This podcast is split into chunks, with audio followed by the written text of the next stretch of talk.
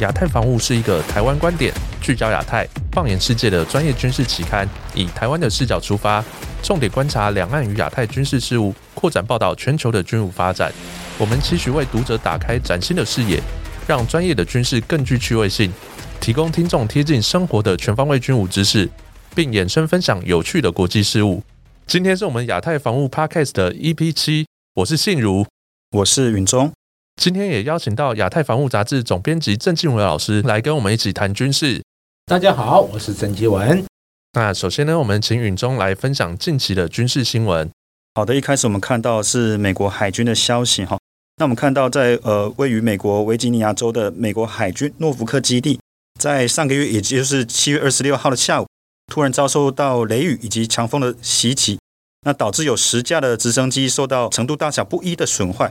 那其中更是有四架直升机遭到完全的吹翻。那么根据美国海军的初步评估了，那么这十架直升机都是属于最严重的 A 级事故。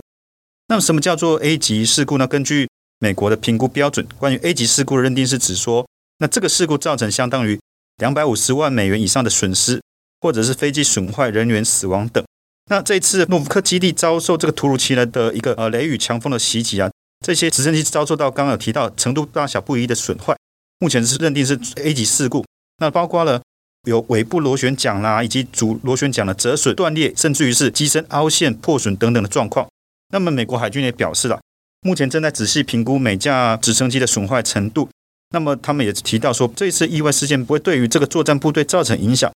那么呃，我们来盘点一下，说这十架的受损直升机包括了五架的 MH 六十 S 骑士鹰。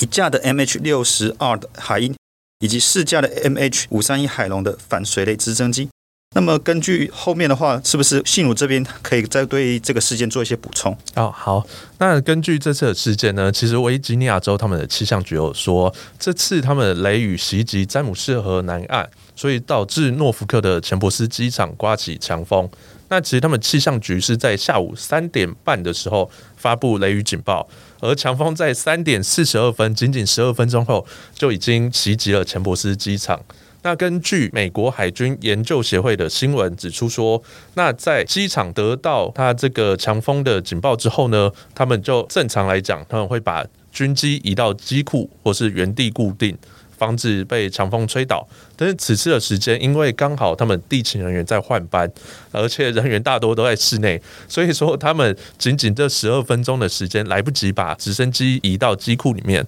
那想问一下郑老师怎么看这个新闻？哦，我们知道这个地球暖化，它的这个迹象越来越严重哦。它最大的一个特征就造成极端的一个天候，哎，尤其这几年我们发现这种极端酷热。或者台风、飓风，它的强度越来越强，或者这种极端的强降雨，哎，雷暴，哎，那像近期我们就可以看发现哦，整个北半球高温肆虐，因此野火的问题非常的严重，不止美国，欧洲也是。因此哦，像这一些这个极端天候的成为常态的状况下，我想各国军方面对这样的一个天候的威胁，未来在整个应变的能力。它的标准作业程序可能需要更为厘清哦，但我也必须说，像这种天后所造成的损害，而不是这次才有哦。我想很多国家过去几十年陆陆续都有，比如最明显就是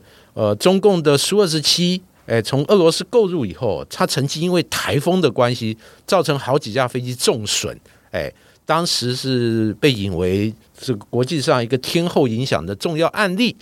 那另外，日本的关东大地震曾经造成航空自卫的一个基地，多架 F two 战机严重受损，有的还直接报废，正显示了这种各种这种极端天气还有自然灾害对于军事基地所带来的威胁。这个威胁其实各国军方真的是不能大意。好的，那我们继续看到，呃，第二则是有关于呃中国战机的消息哈。那我们看到，呃，作为全球首款的双座型的隐形战机，那么呃，中国的歼二十的双座型的第二架原型机的照片，那么在这阵子在相关的一些军事论坛啊遭到披露，那代表着这个机型很可能已经呃已经脱离技术验证的阶段，已经转向了量产了。那么一些外界的评论普遍的也提到说。歼二十这个双座型最大用途就是在未来空战当中能够成为专业的无人机的控制机。那是什么意思呢？就是这个后座的飞行员他能够去控制多架的中程僚机，那么以无人机机群的方式来编队作战。那我们看到哈，这中国是在去年十月底首度的公开这个首架歼二十双座型的消息。那么在时隔多月之后，那么有呃中国的网友再次来披露了有关于第二架原型机的一些讯息哈。那我们从一些论坛上面的照片看到说，在机身上有一个二零三二的编号。那么从这个该机取消了机手的空速管这些细节来观察啊。那么这些呃，这架首架的原型机已经完成基础的飞行性能试飞，那么这一架很可能就是用来测试包括呃武器、航空、航电雷达在内的各种进阶科目。那么这一点的话，是不是请信儒再给我们一些补充？那其实像我们看到这次的歼二十，它有双座机，其实蛮特别的，因为其实现在世界上所有的五代机里面，只有歼二十有这个双座机。那其实我们大家都会针对说，哎，为什么它上第一台五代机要有这样子的双座的设定？那我们也想请郑老师为我们解释一下。对歼二十这个双座机，特别是哦，它这个刚才我们所提到这个用途哦，那其实和同时期同代的飞机是有极大的不同。根据我们的了解哦，像这种五代机，由于它的价格非常的昂贵，因此哦。像这个四代以前的飞机，我们都非常清楚，这些战机通常有单座、双座。双座其实很简单，就是作为一个战斗教练机来使用。那作为训练新进飞行员，特别是机种转换以后，训练新进飞行员能够熟悉这个飞机。但由于哦，这个第五代机过于昂贵，以这么昂贵的飞机来训练飞行员熟飞或了解它一些机械相关的操作等等。那实在太不划算，因此各国在这个第五代机都没有做这种双座的战斗教练机，而机员的训练则交由高教机还有一些模拟器来进行辅助的训练。但歼二十这次很罕见的有所谓的双座机这个问世，而且从各种迹象显示，它已经把它作为一个。要量产的一个机型，因此哦，我们所了解到，像中共它很多体制上强调所谓的论证，还有相关的试验结束，我们可以大胆的认为，这个歼二十的双座机，它绝对不是拿来做战斗教练之用。我认为未来辅助所谓有人机、无人机，或者作为一个空中指挥平台，应该是这个双座机主要的用途，而这样的用途。正显示了这个解放军空军未来它在无人机整个机队的扩充，还有它的职能，还有相关的战法战术，肯定会有一些快速和大规模的发展。这个发展，我认为各国需要严肃以对，那进行相关的研究。毕竟这个无人机对于各国来讲，它都存在很多未知的领域，它能发展到什么样的地步？确实值得密切注意。那接下来第二阶段呢，就到我们来谈汉光三十八号演习的专题了。那我们都知道，其实我们从七月二十五号、七月二十九号这中间呢，是我们国家的汉光三十八号的演习。那其实太平洋西侧呢有我们汉光三十八号演习，而东侧有环太平洋演习，其实刚好在太平洋的东西两侧都有这很重要的演习在发生。那其实我们也可以知道说，像现在的演习，还有中国的演习也是不断的在进行。那其实，在中美两国的博弈加剧上，那两国的军演这些相关的情况，我们想请郑老师来为我们说明一下。呃，这几年我们可以看到国际上的这个形势是越来越严峻哦。那不只是美国和俄罗斯的博弈，那更重要就是，特别是关心到整个台海安全稳定这个中美两大国的博弈。那尤其是令人这个注意它相关的影响。那其实相关的影响，我们这几年很明显看到，就是各种针对性的军演很多，尤其是过去几年美国海军。在南海、在东海这个周边的海域进行一些演练。那我们也可以看到，为了反制美军的这些军演，那解放军也加强了在台海周边的一些活动。那最明显就是我们防空识别区西南空域每天都有攻击进入，那有的是它正常的演训，有的可能是针对美军基建在周边的活动有备而来哦。因此，我们过去可以看到，哎，某几天这个攻击活动加剧，可能一天来个二三十架次，它就是有目的、有针对性的。在这个氛围之下，那这次的汉光演习也就引发外界高度的关注哦。尤其是他演习的时间，美国在夏威夷正进行一个大概五个星期的环太平洋军演。那另外，我们也会发现，它环太平洋军演。将近结束的时候，美日澳加哎等五国那进行一个反飞弹目标追踪的一个演习，这可以说是美国和他的盟国这个加码的进行一个军演。它虽然表面上是直指所谓北韩的飞弹，但应对中国的军事能力，它的快速现代化，我认为。可能是他们没有说出口的一个重要理由，也因此在这样大范围底下，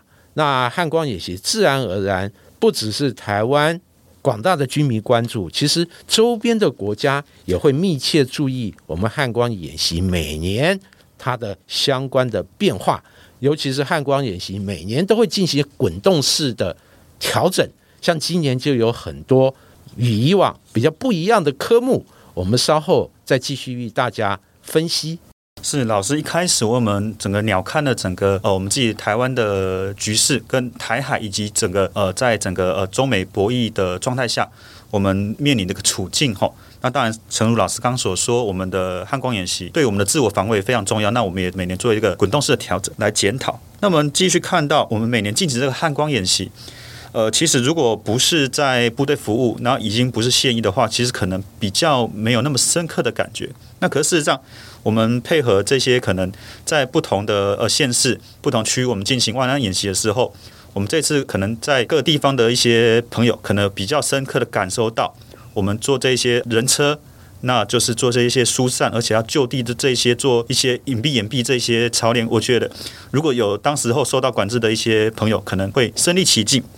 那么事实上，呃，在这次的演习之外，很重要的，我们看到了，不管是后备部队的这些教招，那参与这个汉光演习，乃至于海巡署有这个成功舰，让它配合这个海军在苏澳军港的外海来实施这个联合截击的一个演练。那么这部分的话，是不是可以老秦老师一开始先从呃这个视角先切入，帮我们做一些说明？这次的汉光演习，我们可以看到哦，就是延续。这两三年的一个趋势，那除了国军那第一线的常备部队本身的操演以外，我们可以看到，像后备部队更广泛的参与许多的操演科目。那另外，海巡署它相关的船舰也配合海军的相关操演，来验证所谓的平战结合它的能量的转换，在我们台海防御这个部分，到底能够。这个呃，补充海军那相关的战力达到什么程度哦？因此，我首先谈一谈哦，这个海巡署这个平战结合。那我们都知道，过去几年海军署它的新船的这个建造，它有个特色就是强调平战结合，尤其是十二艘这种六百多吨的这个安平级的这个巡护舰，哎。呃，它本身就是按照海军沱江级飞弹巡逻舰为基础修改而来。虽然它的这个上层结构有一点变化，它本质上其实就按照沱江舰的规格来建造。而沱江舰，我们众所周知，它是海军新一代兵力一个重要的部分。它本身是采用双船体，而且具备隐形逆中外形设计的一个快速攻击用的。这个飞弹巡逻舰，哎，战时的时候，它主要就是搭载呃强大的这个反舰飞弹的这火力来进行这个台海防御作战。因此哦，像这个安平级十二艘它本身就具备反舰飞弹的搭载和发射的能力。这次在汉光三十八号演习的第二天，也就是在苏澳外海举行的这个联合截击海上截击这个超演部分，哎，我们这个呃安平级的成功舰，哎，就搭载了四枚熊二，还有四枚熊三飞弹。实际参与了海军的海上超演，而且在超演中，虽然这个成功舰没有发射这个反舰飞弹，但它发射了舰上所配备的镇海火箭弹，哎，也就是在超演里面进行了实弹射击，那完全验证了这一型船。那配合海军船舰执行相关的任务，它是没有任何问题的。我认为，呃，这次超演在这个部分有它很重要的一个意义哦。那另外，在这个后备部队如何结合常备部队进行一个长后结合的台海防卫作战，那这次有更大规模的相关的科目进行，比如说在北部的巴黎海滩，那在这个中部的。苗栗，哎，那都有进行这个常备部队结合我们陆军副编的后备旅相关的官兵，那进行一个滩岸的反登陆和反击作战的这个操演，哎，这个是延续去年汉光三十七号相关的科目，只不过这次它的规模更为扩大。然后结合我们十四天的加强这个教招，我认为，呃，相关的操演未来将成为汉光演习一个常态性的操演科目。这个部分就代表了国军未来在长后结合、共同发挥战力这个部分，将成为我们一个建军一个非常重要的一个部分。那像其实像这次。汉光演习，我们都可以看到，其实有一个蛮重要的，就是说反突击的科目。就是说，因为我们台北是我们我国的政经的中心嘛，那所以说，其实共军要登陆的话，很有可能就是从台北港、从淡水河那边直接驾驶野牛级气垫船，就直接到可能大道城这边做登陆了。那老师怎么看一下这次的他这个新的科目这样演习？呃，淡水河口附近的这个防御，向来是汉光演习一个重点哦。其实过去几年汉光演习，像淡水河防，几乎是每年必进做的超演。但今年我们发现它的规模其实更为扩大，而且科目更为复杂。比如最，它这个同时间在周边地区进行这个呃，比如说台北港反登陆、反突击、反机降，还有要港防御等等。很复杂的超演科目，也就是一场演习结合了好几种科目，那一起进行哦。呃，在台北港再往北这个淡水河口附近，哎，我们就可以看到，它在淡水河防这次首度由我们的工兵，哎，利用 M 三福门桥车淡水河口部署这个油桶，而且这些这个一连串串接的油桶。它有导火索，也就是战时的时候有敌军那尝试进攻或突破这个截击口的时候，它可以借由引爆油桶来这个重创这个试图登陆的敌军。那另外，在这个淡水呃，就是台北港之往北的这个巴黎海滩，还进行了一个常备部队和后备部队的一个滩岸的反登陆。和反击作战的超演，那从台北港还有巴黎海滩到淡水河口，我们还可以看到它结合的兵力，空中有陆航，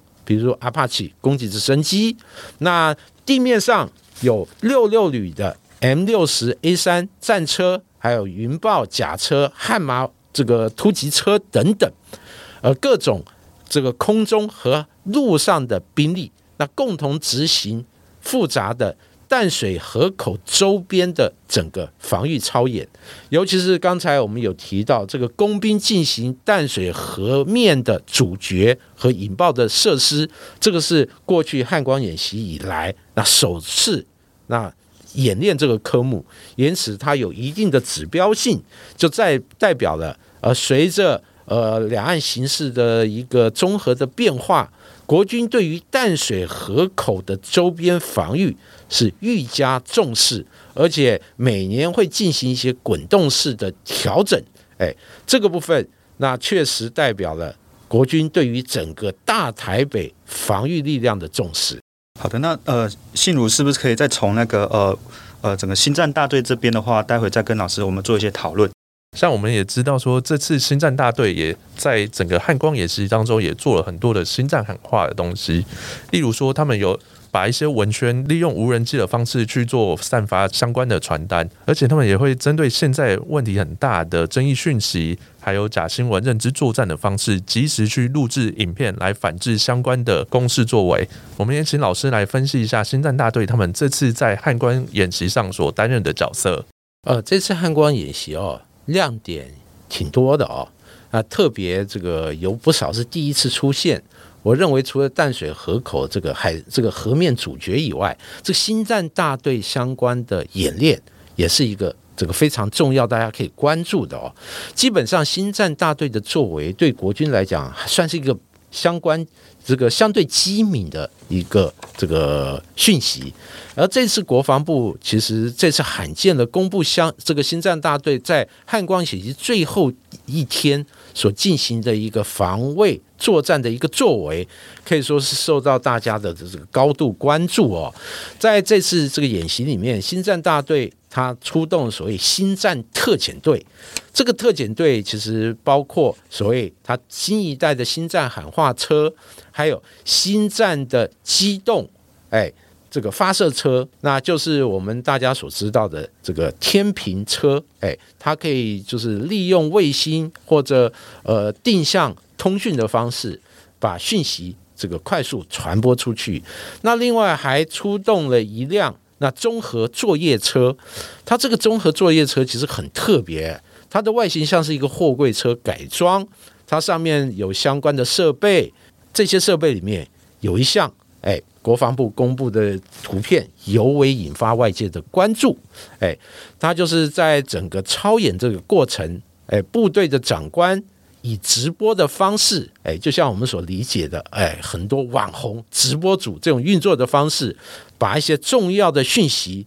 直接像利用像网络，哎，或者传播到不管你是这个工作的桌上型电脑还是手机，传播一些。可能鼓励官兵新战这个强化，或者鼓励官兵这加强防御斗志，或者澄清假讯息等等这些复杂的讯息，利用直播的方式向国人进行一个快速的传送。那相关的作业其实对于国军过去的汉光演习来讲是从未见过哦。因此这次新战大队这个特遣队，他在这个汉光演习的这个作为和演练。也是我认为这次演习一个亮点之一。好的，那我们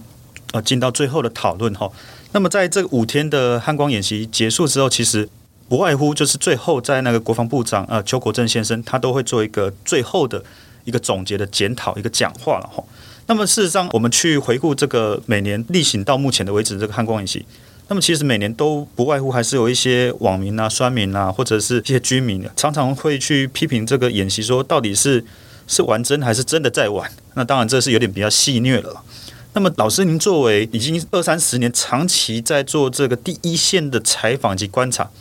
老师怎么看？说呃这几年到乃至于到今年整个汉光演习，老师觉得能不能针对这个演习，能够提出一些能够让我们国军能够继续再去检讨、再去做测进的部分？呃，汉光演习进行到今年哦，它编号是汉光三十八号，也就是汉光系列第三十八届。哎，那我就必须说，在我的职场生涯里面，这个每年的汉光演习都是我们每年这个参访的一个重点和观察的一个重点。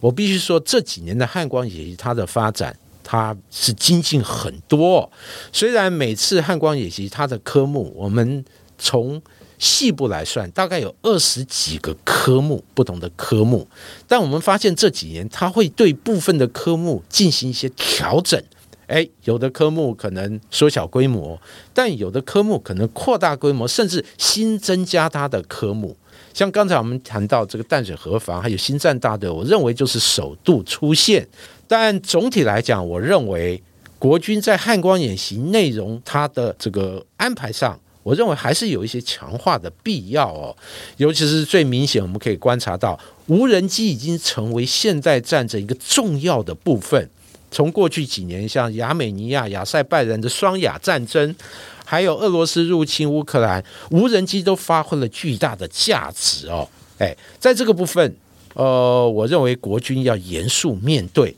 尤其是解放军它的无人机科技的发展日新月异，连美国都认为是一个重要的对手。而且今年的演习很特别的，就是按照自卫队。他所发布的讯息，解放军派出了双尾蝎无人机到我们这个台湾东部观察我们的汉光演习，就代表了未来解放军的无人机再也不是距离我们很遥远，而是和我们日益贴近。因此，汉光演习未来有必要要演练反无人机或者反制无人机相关的演练，这可能更合乎我们目前。面对一个状况啊，那另外我们现在强调所谓的国军的兵力要采取一个不对称，像这个呃我们的机动雷达车和我们的这个防空飞弹车或者反舰飞弹车，这些都是我们高价值的重要兵力。因此哦，这些兵力如何反制解放军的空中攻击或特中攻击，它的相关的防护。我认为国军也要适时进行一些演练，那更合乎我们的需要。此外，像我们这个核心的一些基础设施的如何防御，比如说动用后备部队强化这一方面的防卫力量，相关的这些部分也是值得国军要涉及到汉光演习里面。但我就总体来讲，我还是认为汉光演习还是比较成功的，未来有必要进行这些。滚动式的调整会让整个演习的安排更合乎目前台海实际的状况。好，感谢纪文老师针对这次的汉光演习进行精辟的讲解，还有提出许多有用的建议。那我们也期待未来国军在汉光演习上也都能够有更多更新的演练。那今天的节目就到这里。那相信各位听众的收获一定非常多，我们期待下一集有更多更好的内容和大家一起分享。谢谢，下次再见，拜拜，拜拜。